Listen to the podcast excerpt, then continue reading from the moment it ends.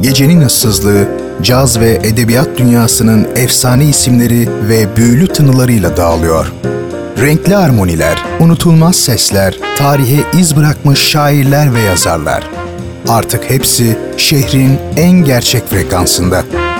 Leyla Ceren Koç'la Caz Bulvarı her pazar 23'te 93.5 Radyo Gerçek'te. Caz Bulvarı başlıyor.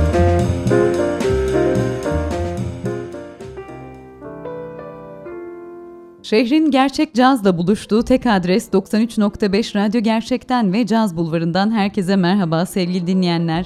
Ben Leyla Ceren Koç'la birliktesiniz. Her pazar gecesi olduğu gibi bu gece de muhteşem bir isimle radyonuzun diğer ucundayım. Jazz, pop, blues, R&B dünyasında birçok isimle çalışmış, birçok isimde çok ciddi bir emeği olan besteci, aranjör, yapımcı, orkestra şefi, organizatör, Amerika Birleşik Devletleri ve dünya müzik tarihinin tartışılmaz bir efsanesi ve devi Quincy Jones'tan bahsedeceğiz bu gece ve olabildiğince az laf çok işleyip en beğendiğim eserlerini sizlerle paylaşmaya çalışacağım ama yine de birazcık uzun bir program olmuş olabilir. Hemen programın açılışını yine en sevdiklerimden biriyle yapıyorum. You Got It Bad Girl albümünden Eyes of Love geliyor. Caz Bulvarı başlıyor. Hoş geldiniz.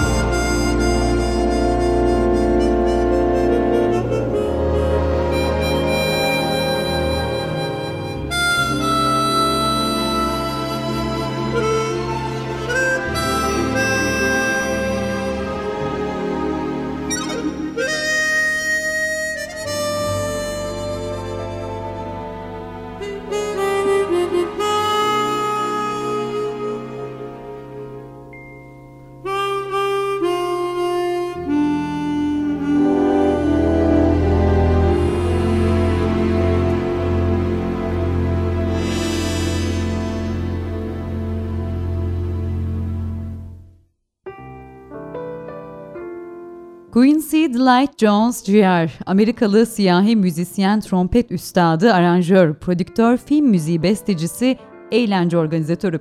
Amerikan müzik ve eğlence endüstrisine 50 yılını vermiş bir isim ve bu süre içerisinde Grammy ödül törenlerinde 70'ten fazla adaylık görmüş, 26 Grammy ödülünün sahibi olmuş ve 1991'deki törende Yaşayan Efsane ödülünü almış.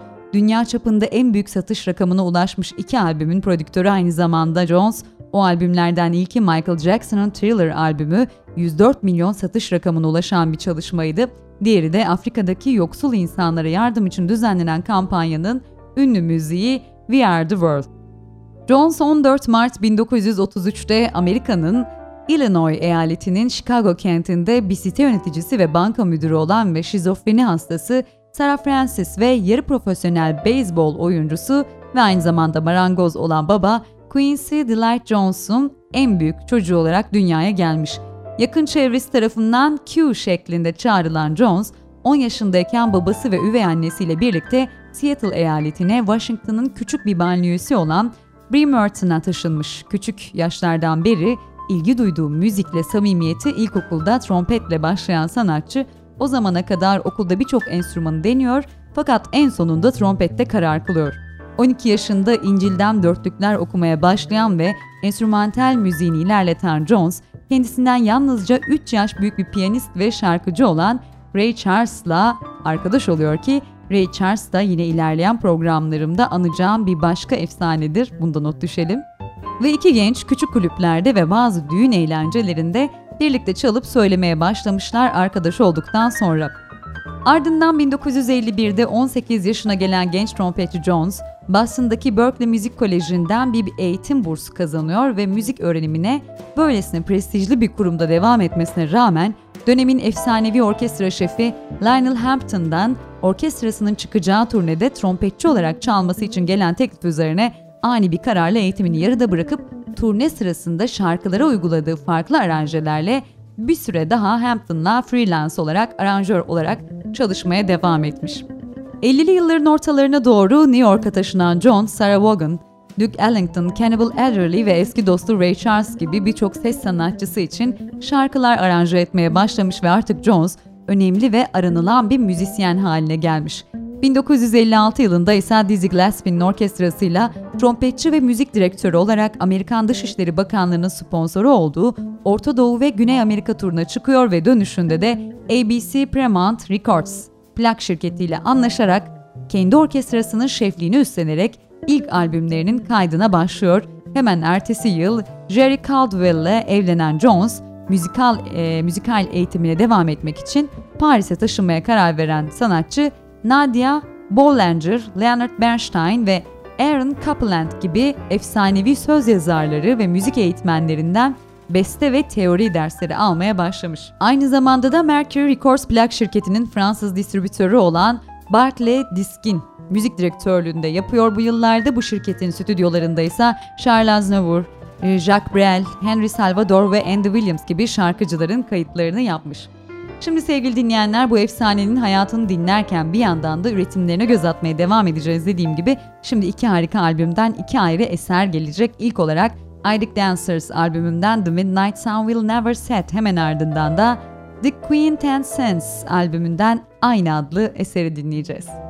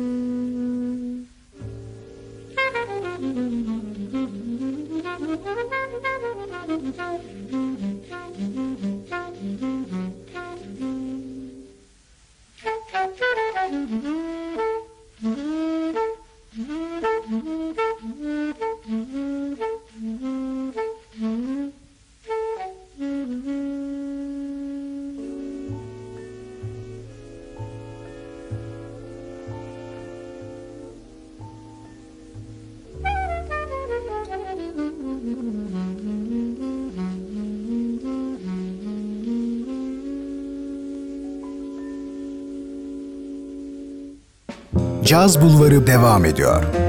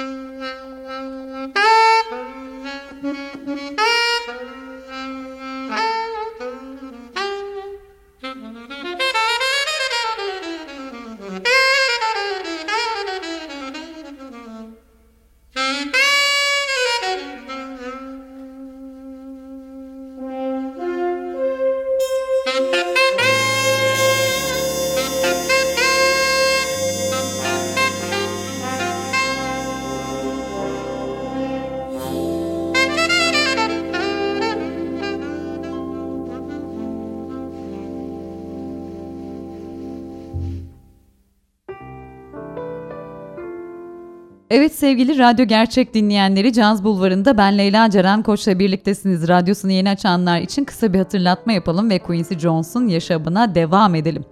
Evet Jones eğitimi için Paris'te bulunduğu yıllar boyunca Avrupa'nın birçok caz orkestrasıyla birlikte şef olarak turnelere çıkıyor ve aynı zamanda Harold Erlin'in Free and Easy caz orkestrasının direktörlüğünü de yapıp 1960 yılında da Free and Easy adıyla yine Paris Olimpiyat Stadında sona eren başarılı bir turneye çıkmış. 1961'de ise Jones Erlin'in müzisyenlerinden oluşturduğu 18 kişilik orkestrasıyla Kuzey Amerika ve Avrupa turnesi düzenliyor ancak konserler büyük başarı kazansa da gelirleri bu geniş kadroyu finanse etmeye yetmemiş ve Jones da turne sonrası mali sıkıntıya girmiş. İşte tam bu sırada yardımına Mercury Records'un başkanı e, Irving Green e, koşuyor ve sağladığı finansal desteğin yanı sıra Quincy Jones'u şirketin New York ayağının müzik direktörlüğüne ve başkan yardımcılığına getirmiş. Böylece ilk defa Amerikalı bir siyahi önemli bir plak şirketinin üst düzey yöneticisi haline gelmiş oluyor. Aynı yıl Jones yine uzun süredir siyahilere kapalı olan başka bir alana doğru yönelerek bir sosyal tabuyu daha aşıyor. O da film müziği sektörü tabii. Sinema yapımcısı Sidney Lumet'ten gelen teklif üzerine Jones, The Pawnbroker filminin efsanevi müziğini besteliyor. İşte bu çalışma Quincy Jones'un 33 soundtrack çalışmasının ilki ve en ünlüsü oluyor. The Pawnbroker'ın başarısının ardından Mercury'den ayrılan Quincy, Los Angeles'a taşınarak film müziği bestelemeye devam etmiş. Başrolünü Sidney Poitier'ın oynadığı The Slender Treat için yaptığı soundtrack'in başarısından sonra Jones artık aranılan bir besteci haline gelmiş.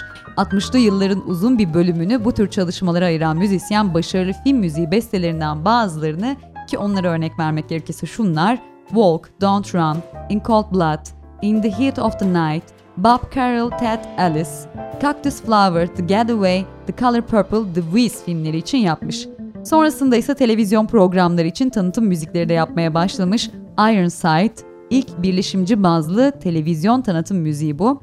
Sanford and Son ve The Billy Cosby Show'un müzikleri ünlü sanatçıya o dönemde Emmy ödülü getiren bestelerinden. 1964'te Quincy Jones Count Basie için aranje ettiği I Can't Stop Loving You şarkısıyla en iyi enstrümantal aranje dalında ilk Grammy ödülünü alıyor. 1966'da ise eşinden boşanan ünlü müzisyen sonraki 3 yıl boyunca Frank Sinatra'nın aranjman danışmanlığını ve orkestra şefliğini yapmış. Yine bu yıllarda Ella Fitzgerald, Peggy Lee ve Dina Washington gibi e, ünlü caz sanatçılarının aranjörlüğünü de üstleniyor ve 1967'de Ulla Anderson'la ikinci evliliğini gerçekleştirdikten sonra Count Basie ile tekrar bir araya gelen Jones, unutulmaz Fly Me To The Moon'u aranje ediyor ve işte bu şarkı sevgili dinleyenler ilk defa 1969'da Buzz Aldrin tarafından e, Ay'a çıktığında çalınmış.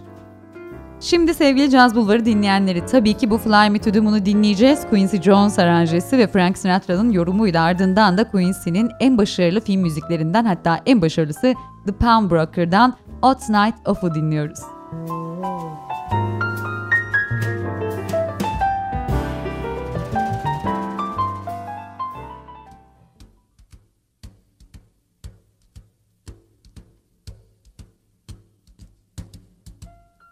Fly me to the moon, let me play among the stars, and let me see what spring is like on Jupiter and Mars.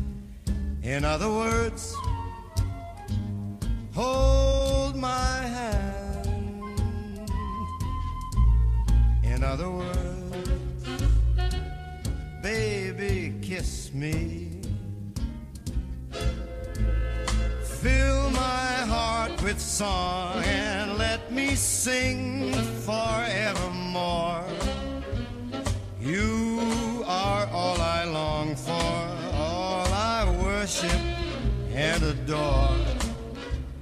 In other words, please be true. In other words,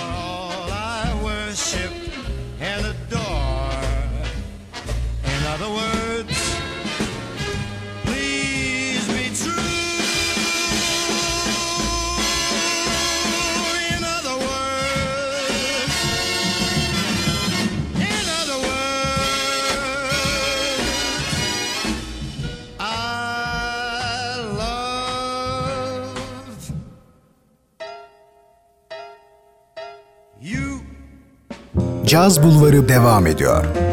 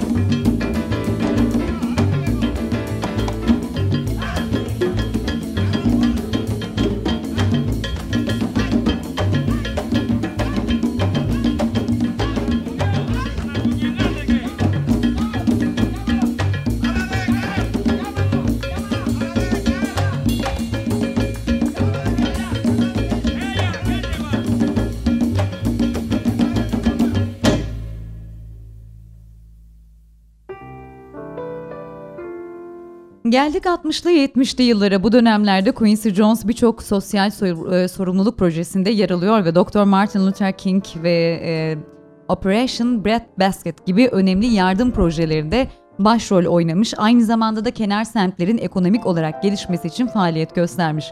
Dr. King'in ölümünden sonra ise Jones, Jesse Jackson'ın yardım kuruluşu Push'a hizmet etmiş. Bu yıllarda Jones'un kariyeri ve hedefi Afrika kökenli Amerikan müziği ve kültürünü şekillendiren siyahilerden biri olma yolunda ilerliyor. Bu anlamda Quincy, siyah Amerikan müziğini geliştirmek, Afro-Amerikan müziğinin ve sanatının ulusal liberalizasyonunu oluşturmak için kurulmuş IBAM, The Institute for Black American Music, e, bu kuruluşa tam destek sağlıyor. Bunun yanı sıra Chicago'da her yıl düzenlenen Black Arts Festivali'nin de kurucuları arasında yer almış sanatçı. 1973'te ise CBS televizyonda yayınlanan We Love You Madly adlı programın yapımcılığını Duke Ellington'la birlikte üstleniyor ve programda Sarah Vaughan, Aretha Franklin, Peggy Lee, Count Basie ve Joe Williams gibi ünlü dostları onu yalnız bırakmıyorlar elbette. 1969-1981 yılları arasında ise Johnson kariyeri, e, daha doğrusu kariyer anlamında zirveye oturduğu yıllar birçok Grammy ödülüne layık görülen sanatçı bu dönemde birçok albüme de imza atmış ve popüler vokallerle yoğun bir caz altyapısı kullandığı R&B ve soul müziğine yönelmiş. Yani Quincy Jones'u markalaştıran tarzının temellerini atıyor, hatta yaratıyor tam anlamıyla böyle diyebiliriz. Bunlardan birkaçını örnek vermemiz gerekirse Volcan in Space, Gula Matari, Smack Weather Jack ve And and Dead'adır. 1973'teki You Got It Bad Girl albümleri ünlü müzisyenin şarkıcı olarak da yeteneğini ortaya serdiği çalışmalar. Bunları izleyen Body Hit 1974 yılında yayınlanmış bu albümü dünya çapında büyük beğeni toplayarak 1 milyon üzerinde satmış ve listelerde 6 ay boyunca ilk 5'teki yerini korumayı da başarmış. Ancak ne yazık ki sanatçının bedeni bu olağanüstü çalışma temposunu daha fazla kaldıramıyor. Bir noktada ve 1974 yılının Ağustos'unda e, ölümcül bir beyin kanaması geçirmiş, iki tehlikeli cerrahi operasyonun ardından 6 hafta gözetim altında tutulan Jones, iyileştikten sonra ise tekrar hemen yenilenmiş bir şekilde işlerinin başına geçiyor. Ve yine bu arada 1974 yılında Anderson'dan da ayrılarak Peggy Limpton'la 3. evliliğini yapmış, Mellow Madness, I Heard That ve The Dude sol albümlerinden sonra A&M Records'la sözleşmesi sona eren sanatçı yine de bundan sonra da şarkıcı olarak albüm yapmaya da devam ediyor. 1978'de The Wiz filminin müziklerini yaptığı dönemde yani filmde oynayan popstar Michael Jackson'la yolları kesişen Jones, ilk solo albümü için prodüktör arayışında olan Jackson'a birlikte çalışmayı teklif etmiş ve böylece Quincy ünlü şarkıcının solo kariyerinin önünü açan Off the Wall'ın prodüksiyonu için tekrar stüdyolara dönmüş. 30 milyonluk satış rakamına ulaşan bu albüm Jackson'ı uluslararası bir pop yıldızı haline getiriyor tabi ve bu olağanüstü başarının ardındansa Hollywood dünyasının ünlü sesleri Johnson peşinden koşmaya başlamışlar. Ve tabii Jackson-Jones ikilisi burada kalmıyor. 1982'de de Thriller albümü için tekrar bir araya gelerek aşılması zor bir rekora daha imza atıyorlar ve Thriller programın başında da belirttiğim gibi 104 milyonluk rekor satış rakamıyla dünya üzerinde en çok satış yapan albüm olmayı başarmış. İçindeki Billie Jean, Beat It, Wanna Be Starting Something gibi şarkılarsa benzersiz liste başları elde ediyor bu dönemde. İşte böylece Jones, dünyanın en iyi albümünün prodüktörü olarak Amerikan müzik dünyasına yön veren isimlerden biri haline geliyor. 3 yıl sonra buna benzer başka bir rekora damgasını vuran ünlü müzik yapımcısı geliri Afrikalı yoksul insanlara gitmek üzere hazırlanan bir yardım kampanyasının ünlü müziğini We Are The World'ü aranje ediyor. Söz ve müziği Lionel Richie'ye, e, daha doğrusu Lionel Richie ile Michael Jackson'a ait olan şarkı tüm zamanların en iyi satış yapan single'ı ünvanını aldı biliyorsunuz ve Grammy ödülüne layık görüldü yine. 1985 yılına gelindiğinde ise film yapımcılığına da soyunan Quincy, Steven Spielberg'in Alice Walker'ın kitabından uyarlama filmi The Color Purple'ın yardımcı prodüktörlüğünü üstlenmiş ve bu yapım Whoopi Goldberg ile Oprah Winfrey tarafından anons edilerek 11 dalda Oscar adayı gösteriliyor sevgili dinleyenler ve artık Jones müzikal başarılarının yanında iyi bir film yapımcısı da olmayı başarıyor. Gerçekten de Amerikan müzik sektöründe bir siyahinin en başından en sonuna nasıl bir rüzgar gibi estiğine şahit oluyoruz. İnanılmaz bir yetenek, asla durmayan atılgan ve ileri görüşlü bir müzik anlayışı. Quincy Jones tam olarak gerçek bir efsane.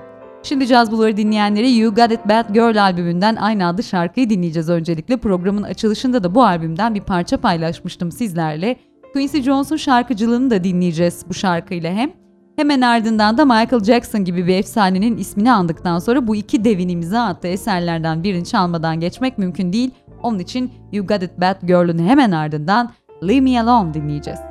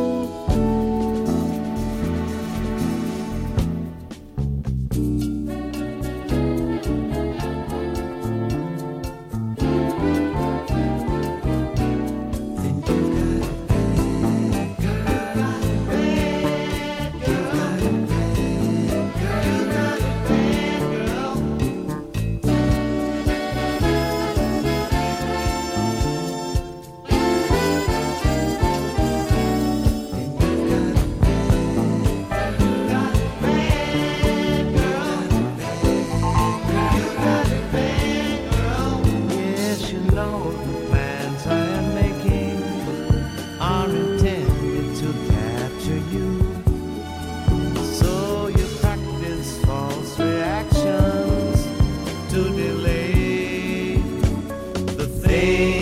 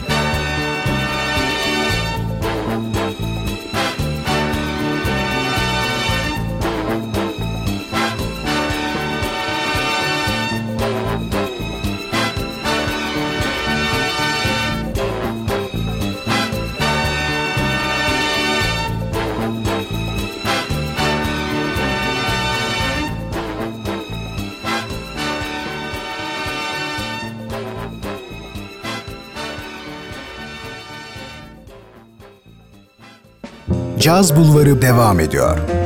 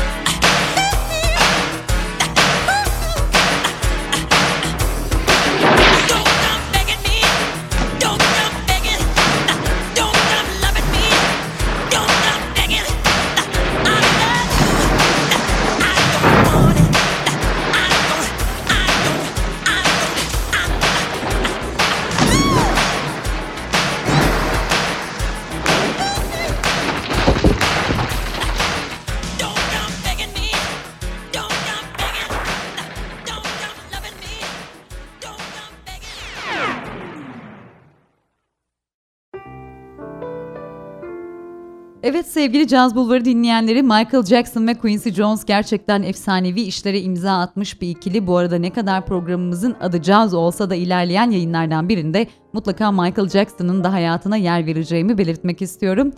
Ve gelelim 1987 senesine. Michael Jackson'ın 3. solo albümü ve ikilinin son çalışması olan Bad yayınlanıyor. Bu albüm de e, yine 30 milyon satış rakamına ulaşarak büyük bir başarı elde etmiş. 1996 yılına gelindiğinde ise Jones, David Salzman'la birlikte Bill Clinton başkanlığına gelişini kutlamak için An American Reunion adlı konseri sahneliyor. Bu arada zaten eğlence dünyasında bu iki önemli isim Quincy Jones, David Salzman Entertainment adıyla 1994 senesinde bir ortaklık kurmuş. Time Warner şirketiyle de kısmi bir ortaklık kuran e, Jones ve Salzman, Jones'un idaresinde Vibe adında bir magazin dergisinde yayınlamaya başlıyor bu süre içerisinde. Sonrasında ise David Salzman'dan ayrılıyor ve Quincy Jones Entertainment adıyla yoluna devam ediyor Jones. Ee, Quincy Jones bu şirketiyle çağın son teknolojik imkanlarından mümkün olduğunca çok yararlanarak tiyatral sinema filmleri ve tele, e, televizyon için multimedya programcılığı yapmaya da başlamış. NBC televizyonunda yayınlanan ve başrolünü Will Smith'in oynadığı Fresh Prince of Bel Air dizisinde de imzası var sanatçının oldukça popüler hale gelen bu dizide Will Smith'in oyunculuk kariyerinin önüne açmış bir iş bunu da belirtelim. In the House, Mad TV gibi ünlü dizilerin yanı sıra e, yine Quincy Jones Entertainment, Spin ve Blaze adlı magazin dergilerinde çıkarıyor. Aynı dönemlerde Jones, e, QS Records ve Broad, e, Broadcasting adıyla kendi müzik ve film şirketini de çıkarmış. Gerçekten anlatması oldukça uzun bir kariyer. Her dalda, her alanda Jones'un imzası var neredeyse. Yine aynı dönemlerde Jones, QS Records ve Broadcasting adıyla kendi müzik ve film şirketini de kuruyor dediğim gibi.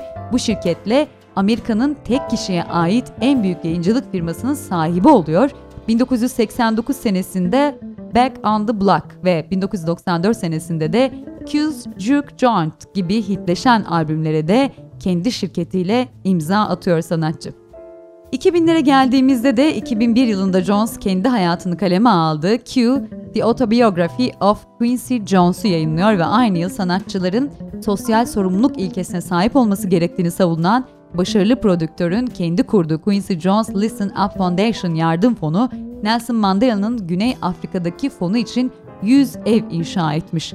2004 yılında ise Roma'da yarım milyon dinleyicinin katıldığı ve aralarında Oprah Winfrey, Angelina Jolie, Cher e, of Mana, Carlos Santana, Alicia Keys, Vander Holyfield, Chris Tucker gibi ünlü isimlerin bulunduğu We Are The Future adlı yardım konserini organize etmiş ve bu konserin gelirleri de ünlü prodüktörün kendi yardım fonuna aktarılmış.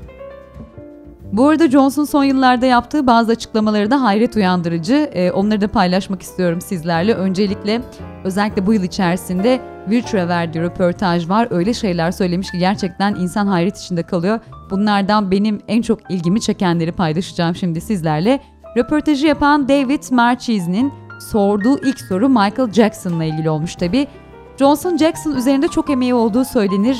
Bu hakkında çok şey biliniyor demek aynı zamanda. Muhabir Jackson'ı kastederek insanların onun hakkında anlamadığı bir şey var mı diye soruyor.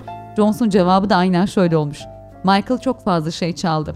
Donna Summer'dan Independence ve Billie Jean bunların arasında diye eklemiş ve ardından da demiş ki Notlar yalan söylemez dostum o gerektiğinde Machiavelli'ydi. Ayrıca Don't Stop Till You Get Enough şarkısının önemli bir bölümünü Greg Philip, e, yazdığını söyleyerek daha doğrusu bu kişinin yazdığını söyleyerek telif hakkının en az %10'unu ona vermeliydi ama yapmadı diyerek aç gözlü olduğunu söylüyor. Beyazlama tutkusunun bir deri hastalığından kaynaklandığı söyleniyordu.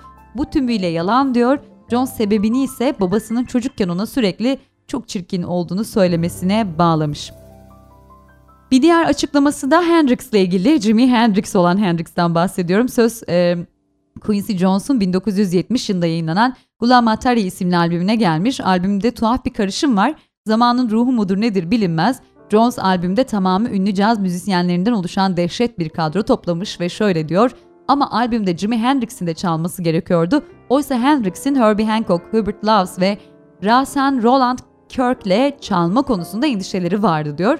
Bu albüm için dünyanın en iyi isimlerini toplamıştım ve Hendrix onlarla çalmak istememişti.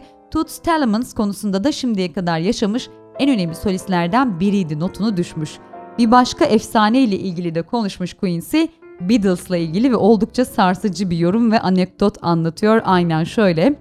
Beatles'ın dünyanın en kötü müzisyenleri olduğunu düşünüyor Quincy Jones ve işin doğrusu bu konuda pek yalnız değil belki ve Paul McCartney ile e, o henüz 21 yaşındayken tanışmış ve şöyle diyor. Duyduğum en kötü basçıydı Ringo mu? Bu konuda konuşmam bile. Bir gün George Martin'le stüdyodaydım. Ringo güya düzeltmeye çalıştığı bir bölümdeki dört ölçülük bir şey için tam 3 saat vakit harcamıştı. Bir türlü beceremiyordu. Martin'e niye biraz dışarı çıkıp bir şeyler yemiyorsunuz, rahatlayın öyle gelirsiniz demişler. Ve onlar gidince hemen Ronnie Verrill isimli bir caz davulcusunu çağırmışlar. Adam 15 dakikada çalıp gitmiş. Geri döndüklerinde Ringo Starr George Martin'e ya yaptığım şu son kaydı bir daha dinlesene diye seslenmiş. Dinleyince de bana çok da kötü gelmedi demiş. Jones da aynen şu şekilde söylüyor. Yeah, because it ain't you diyor ve ekliyor ama yine de büyük adamdır. Ve son olarak o röportajdan paylaşmak istediğim, Wiltshire e, röportajından paylaşmak istediğim bir başka açıklaması da şu, cazla ilgili.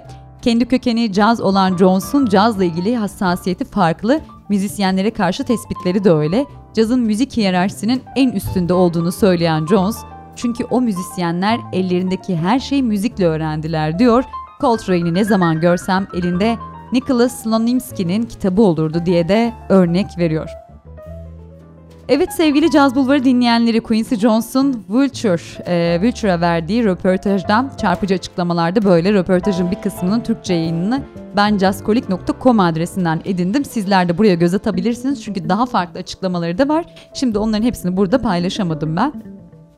Evet Quincy Jones gerçekten yaşayan bir efsane. Hayatı boyunca birçok başarıya biliyorsunuz imza atmış. Ulaşılması güç rekorlara imza atan Jones şimdiye kadar Grammy ödüllerinde en çok aday gösterilen kişi oldu. 77 defa aday gösterilmiş. Bu törenlerden 26 ödülle dönmüş. Başarılı müzisyen bir Emmy, 7 Oscar, bir Academy of Motion Picture Arts and Sciences, e, bir Grammy yaşayan efsane ödülünün sahibi. Aralarında Harvard, Seattle, New York, e, Connecticut gibi üniversitelerin bulunduğu eğitim kurumları tarafından kendisinin fahri doktoralık e, aldığı da var. 1990 yılında Warner Bros. Listen Up the Lives of Quincy Jones adıyla Courtney Sale Ross yapımcılığında sanatçının hayatını filme e, hayatı filme alınmış. Hala müzik ve prodüksiyon çalışmalarına devam eden Jones'un altısı kız olmak üzere 7 çocuğu bulunuyor. 1990'da son eşinden de ayrıldıktan sonra 1991-97 yılları arasında Natasha Kinski ile medyanın büyük ilgisini çeken bir ilişki yaşamış ve Jones'un bu birliktelikten de bir kızı var. Evet sevgili Caz Bulvarı dinleyenleri programın sonuna geldik. Umarım Quincy Jones'u yeni tanıyanlar için verimli bir program olmuştur ve sevenleri için de keyifli geçmiştir. Önümüzdeki iki hafta bu programlara kısa bir ara vereceğim ben. Yani Caz Bulvarı'na kısa bir ara vereceğim. Ancak daha sonra birbirinden başarılı efsane isimlerle Caz Bulvarı kaldığı yerden devam edecek. Ve önümüzdeki iki pazar eski programlar dönecek onu da belirtelim. Yeniden görüşünceye dek diyorum sevgili dinleyenler. Herkese keyifli bir pazar gecesi diliyorum ve Quincy'nin harika iki eseriyle veda ediyorum. Görüşmek dileğiyle.